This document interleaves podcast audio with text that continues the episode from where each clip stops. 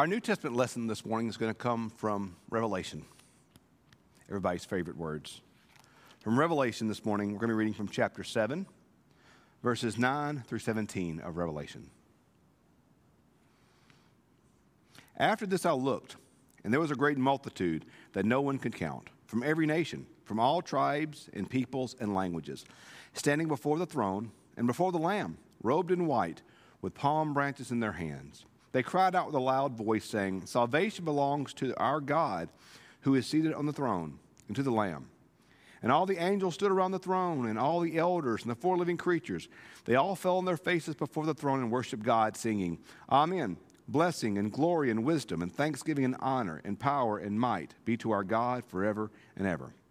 Then one of the elders addressed me, saying, Who are these robed in white? Why have, where have they come from? I said to him, Sir, you are the one that knows. Then he said to me, These are they who have come out of the great ordeal. They have washed their robes and made them white in the blood of the Lamb. For this reason, they are, they are before the throne of God and worship him day and night within this temple. And the one who is seated on the throne will shelter them. They will hunger no more and thirst no more. And the sun will not strike them, nor the any scorching heat. For the Lamb at the center of the, of the throne will be their shepherd, and he will guide them to springs of water of life and God will wipe away every tear from their eyes. This is the word of God for the people of God. Thanks be to God. I have spent a lot of my ministry living in parsonages. Uh, our last almost 11 years now of ministry, we've been in our own home, uh, both in Petal and here at St. Matthew's. But before that, we lived in parsonages in Ripley, uh, in out from Philadelphia, and then in the Delta. And we were we were so fortunate uh, in our parsonages experience, parsonage experiences that we had, uh, that we served some wonderful churches with wonderful people who were always so accommodating towards us about the parsonage. Every one of them told us, "Hey, this is your home. You live here. This is your house. This is where you live. So make this parsonage like your home." Like your own house. And we believe them. Well, we know they meant it. But in the back of our mind, we knew at the end of the day that that home was not ours. We knew that we were living in this home for a season, hopefully a long season. We were happy in our churches. But we knew that we were just going to be in this home for a season. And we knew when that season was complete that we would move out of that home and move into a different home. This home that we, these homes that we lived in as parsonages were not our homes. And as a pastor, that can be a little bit disconcerting. I, I had a friend of mine who told a story one time about moving into a new parsonage with, with younger children. And they met with the parsonage committee and told them uh, that the parsonage committee had, had, a, had a beautiful white sofa in the middle of the parsonage. And my friend said, Okay, y'all, it's a beautiful sofa. It really is. But we have several kids under 10 years old. So um, this is not going to go well. So you may want to store it, but just understand that if you leave it in the church, we've got several kids under 10. It's going to be a challenge. And so the, the church laughed and said, Of course. They, they, they stored it till they had an older couple come with, without children. Um, even the best best parsonages that we had. And once again, I want to reiterate we were very fortunate and very welcomed and very loved in our parsonage. We knew at the end of the day, it wasn't our home. We knew it wasn't our home. And so you're always, even the best situations, you always never felt fully at ease because you weren't living in your own home. And that's been the joy of these last few years of living in our own house. Has been the fact that, hey, if the kids spill something on the carpet, we clean it up, no big deal. It's our home. If we want to paint the walls, we paint the walls. We don't have to call a committee. We, we paint the walls. They're our walls, we paint them. But, of course, on the other end, if um, in, our, in our parsonage in Petal, our, our, our, home in Petal, we moved in, and literally the first week we moved in, our sewer pump went out, and we had to buy a brand new one. And told Holly, said, "Well, there's no committee we got to call. We got to call the bank. You know, that's the committee we call now. Home ownership. You know, like the old Dave Ramsey joke: you buy a home, and Murphy moves in your basement because something's going to always go wrong. That's and, and and and that's the way it always kind of felt. Is we knew that when we were in parsonages that we were just passing through. We were just traveling through. As much as we loved it, as much as we were welcome, that parsonage really wasn't our home. There's a, a Rich Mullins song that I love so much that, I, that I've thought about a lot this week at, with reading that text and thinking about today being All Saints Sunday. It's a song called In the Land of My Sojourn. And, and the, the, the, the bridge goes Nobody tells you when you get born here how much you'll come to love it, but ne- how you'll never belong here. So I'll call this my country, but I'm longing for my home. And I wish that I could take you there with me. The land of my sojourn. That's kind of what life's like. Today in the text we read, we read about heaven. We saw a beautiful scene in that text in Revelation about heaven. Uh, and, and, and you see, when we read this passage, what you see is you see that heaven is about that eternal worship of God. I, have had a friend of mine say one day, ask me the question, said, Well, Andy, can you be a Christian and not go to church? I'm like, Well, yeah. I mean, the Bible says in Romans 10 9, if you believe in your heart confess your mouth, you shall be saved. So, yeah, I mean, all that's required for salvation is, is a transformed life in Jesus Christ. That's all that's required. Church attendance is not required for heaven. I said, if you're a Christian and there's not anything in you, not a single part of your life that wants to go to church and worship, there's nothing in you that doesn't that wants to participate in the body of Christ, I said, man, you're going to hate heaven. Heaven's going to be miserable. Because we see a picture in this passage of what heaven's like. It is, a, it is this eternal worship of the Father and the Son and the Spirit. It is the eternal worship of the Godhead. The Lamb who is in the center of all this is being worshiped. It is a beautiful, it's like the greatest worship we've ever experienced when you feel the hair on the back of your neck raised for all of eternity. That's what heaven is. Heaven is this beautiful place that we see here where there is no more tears and pain and loss, where all the sins and all the brokenness and all the death and all of these things are done away with. And we are forever with the Lord. Man, I can't wait. And I love, I love what the text says in verse uh, in, verse 13 and 14 where it says then the elders then one of the elders asked me saying who are these? Robed in white. And where have they come from? I said to him sir you're the one that knows. He said to me these are they who have come out of the great ordeal. They have washed their robes and made them white in the blood of the Lamb. They have come out of the great ordeal. I don't know that the elder in this passage was talking about 2020, but it's, it's, it's possible. They've come out of the great ordeal. They've come out of the troubles and struggles and trials of the world. They washed their robes in the blood of the Lamb.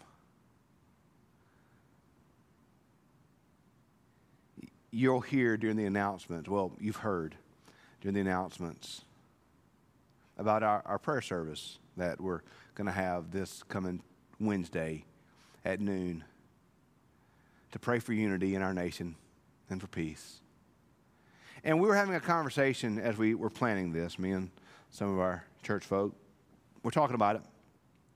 And I was saying how important it is, I think it is for us as the church to model what it means right now to have our eyes focused on Jesus Christ above all else.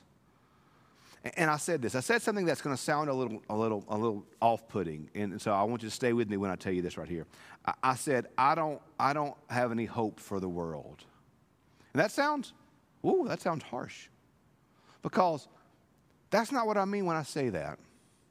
I have great hope for the world because, because I believe that as the church, we're the salt of the earth. I believe as the church, we're the city on the hill. And I believe that, as Jesus tells us, I believe the Gospels tell us that Jesus says the fields are white into the harvest. And so I look around, I look around, and I think you probably would agree with me. I look around and I see a world in need of Jesus. I see a world in need of Jesus. And so for me, that, I think that means, that means we have two choices. If we see a world in need of Jesus, we can choose to say, oh man, this world, this world's in bad shape. Oh my goodness, this world's in terrible shape. That's one option. Or we can look at a world in need of Jesus and say, my goodness, what an opportunity. What a gift we have. What a, what a, what a time to be alive. What a, what a responsibility that God has entrusted us to. That there's a world in need of Jesus, and God trusted us enough to place us here in this time. As Esther is told, it was perhaps for such a time as this that you were here. So when we look at the world in need of Jesus, for me, I see an opportunity to live out the good news of Jesus Christ in this world. So, what I mean when I say I don't have hope for the world, I mean this revival will never start from the world. Revival will only start from the church. I have hope for the world to be transformed. I do. But that transformation will never come from the world itself. That transformation will only come from the church being the church.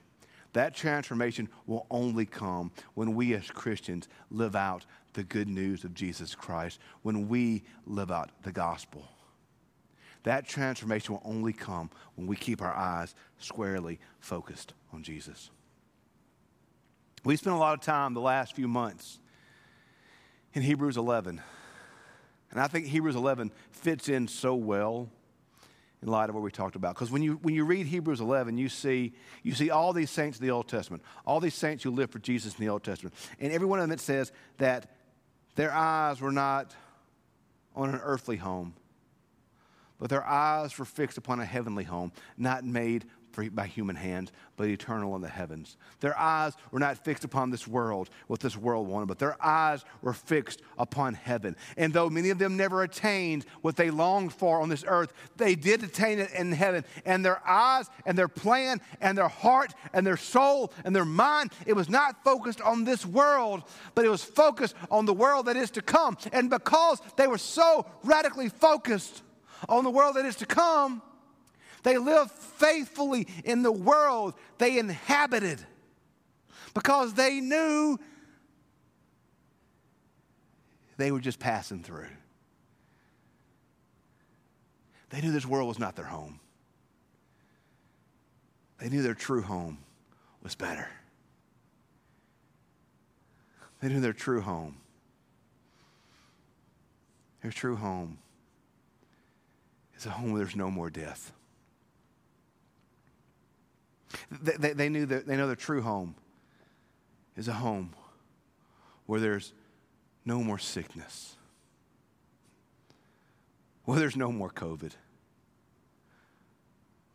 there's no more cancer. Their true home is a home with no more Alzheimer's,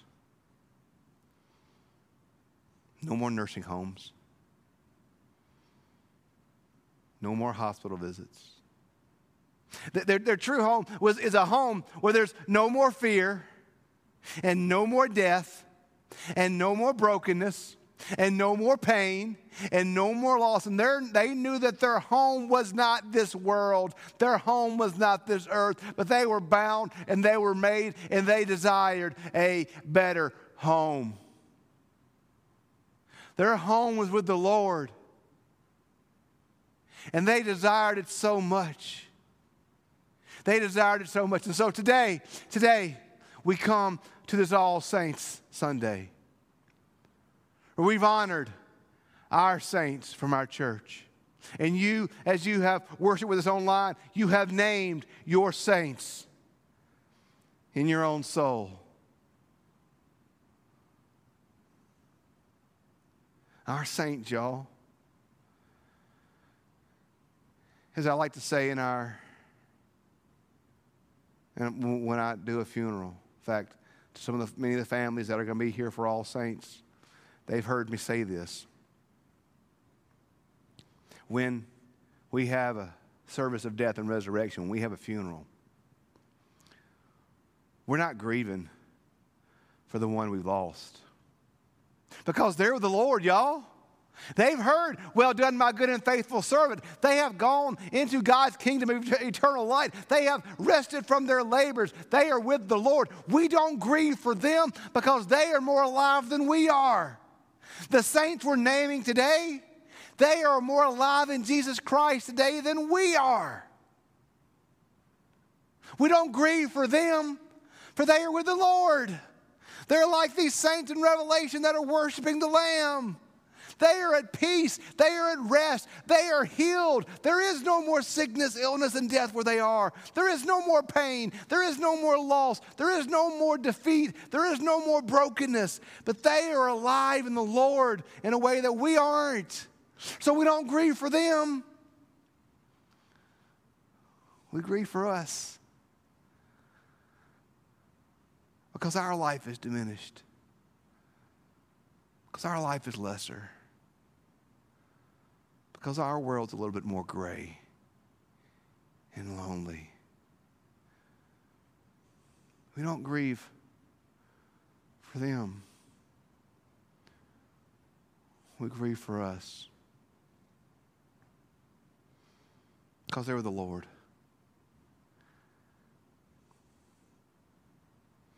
And, it's important for us to do that, y'all. Grief is a good thing. Grief is a good thing. We grieve for them. We grieve for us, rather. It's okay to name our brokenness and name our sadness and name our loneliness. We have to give it to the Lord, y'all. We have to.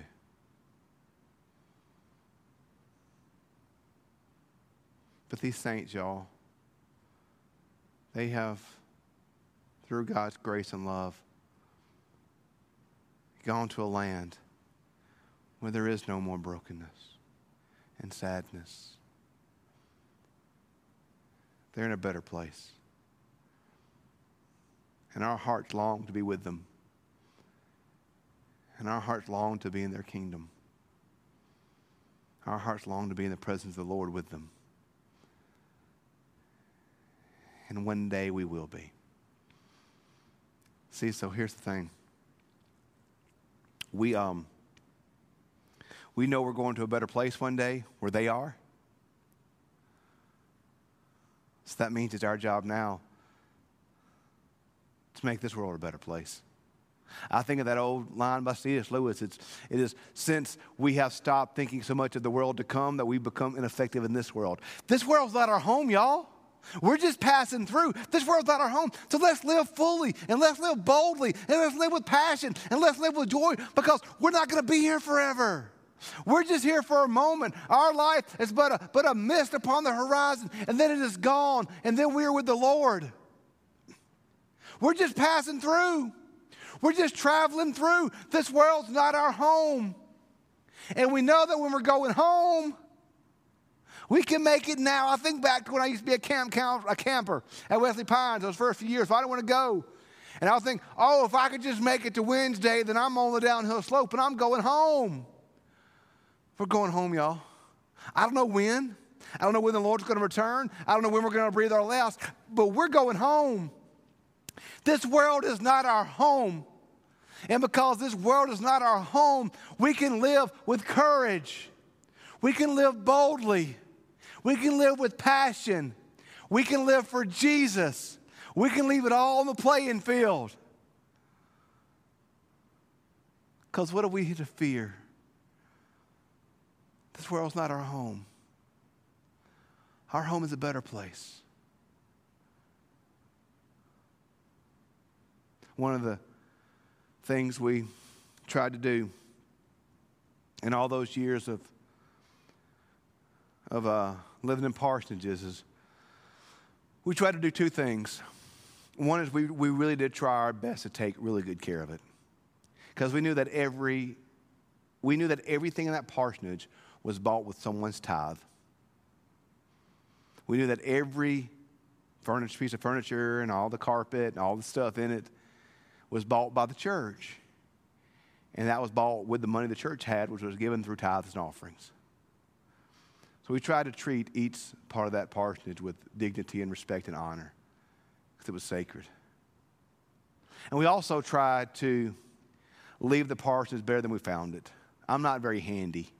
I'm not a particularly hand. I tell people I'm a preacher. I have no discernible skills. There's not anything I'm good at.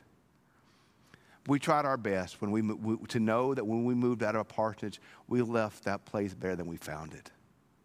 So that whoever came through after us would find it in better shape. This is my Father's world. Oh, let me never forget that though the wrongs is all so strong, God is the ruler yet. This is my Father's world. Why should my heart be sad? The Lord is King. Let the heavens ring. Heavens ring. He reigns. Let the earth rejoice. We're just passing through, y'all. We got a better home and waiting on us. That means we need to leave this world better than we found it. Because it's not our, our world, it's not our home, our home somewhere else. We're just guests, y'all. We're just guests. And if you're like me, your mama raised you to be a good guest.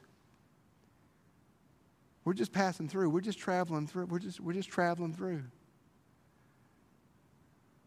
This world's not our home. Let's keep our mind focused on where our true home is and live with joy with what is to come. But let's know that while we're traveling through, we got to take good care of where we are. As we keep our eyes focused on Jesus, we're going to leave this world better than we found it. So, friends, we're just traveling through. Let's be good guests. Let's take good, good care of this place God's given us. Let's leave the world a better place. Let's live out the gospel. Let's save lives. Let's be faithful. Let's work for the good of the kingdom. But let's know that we're going to a better place. Our beloved saints are with the Lord. And by His grace, one day we will join them.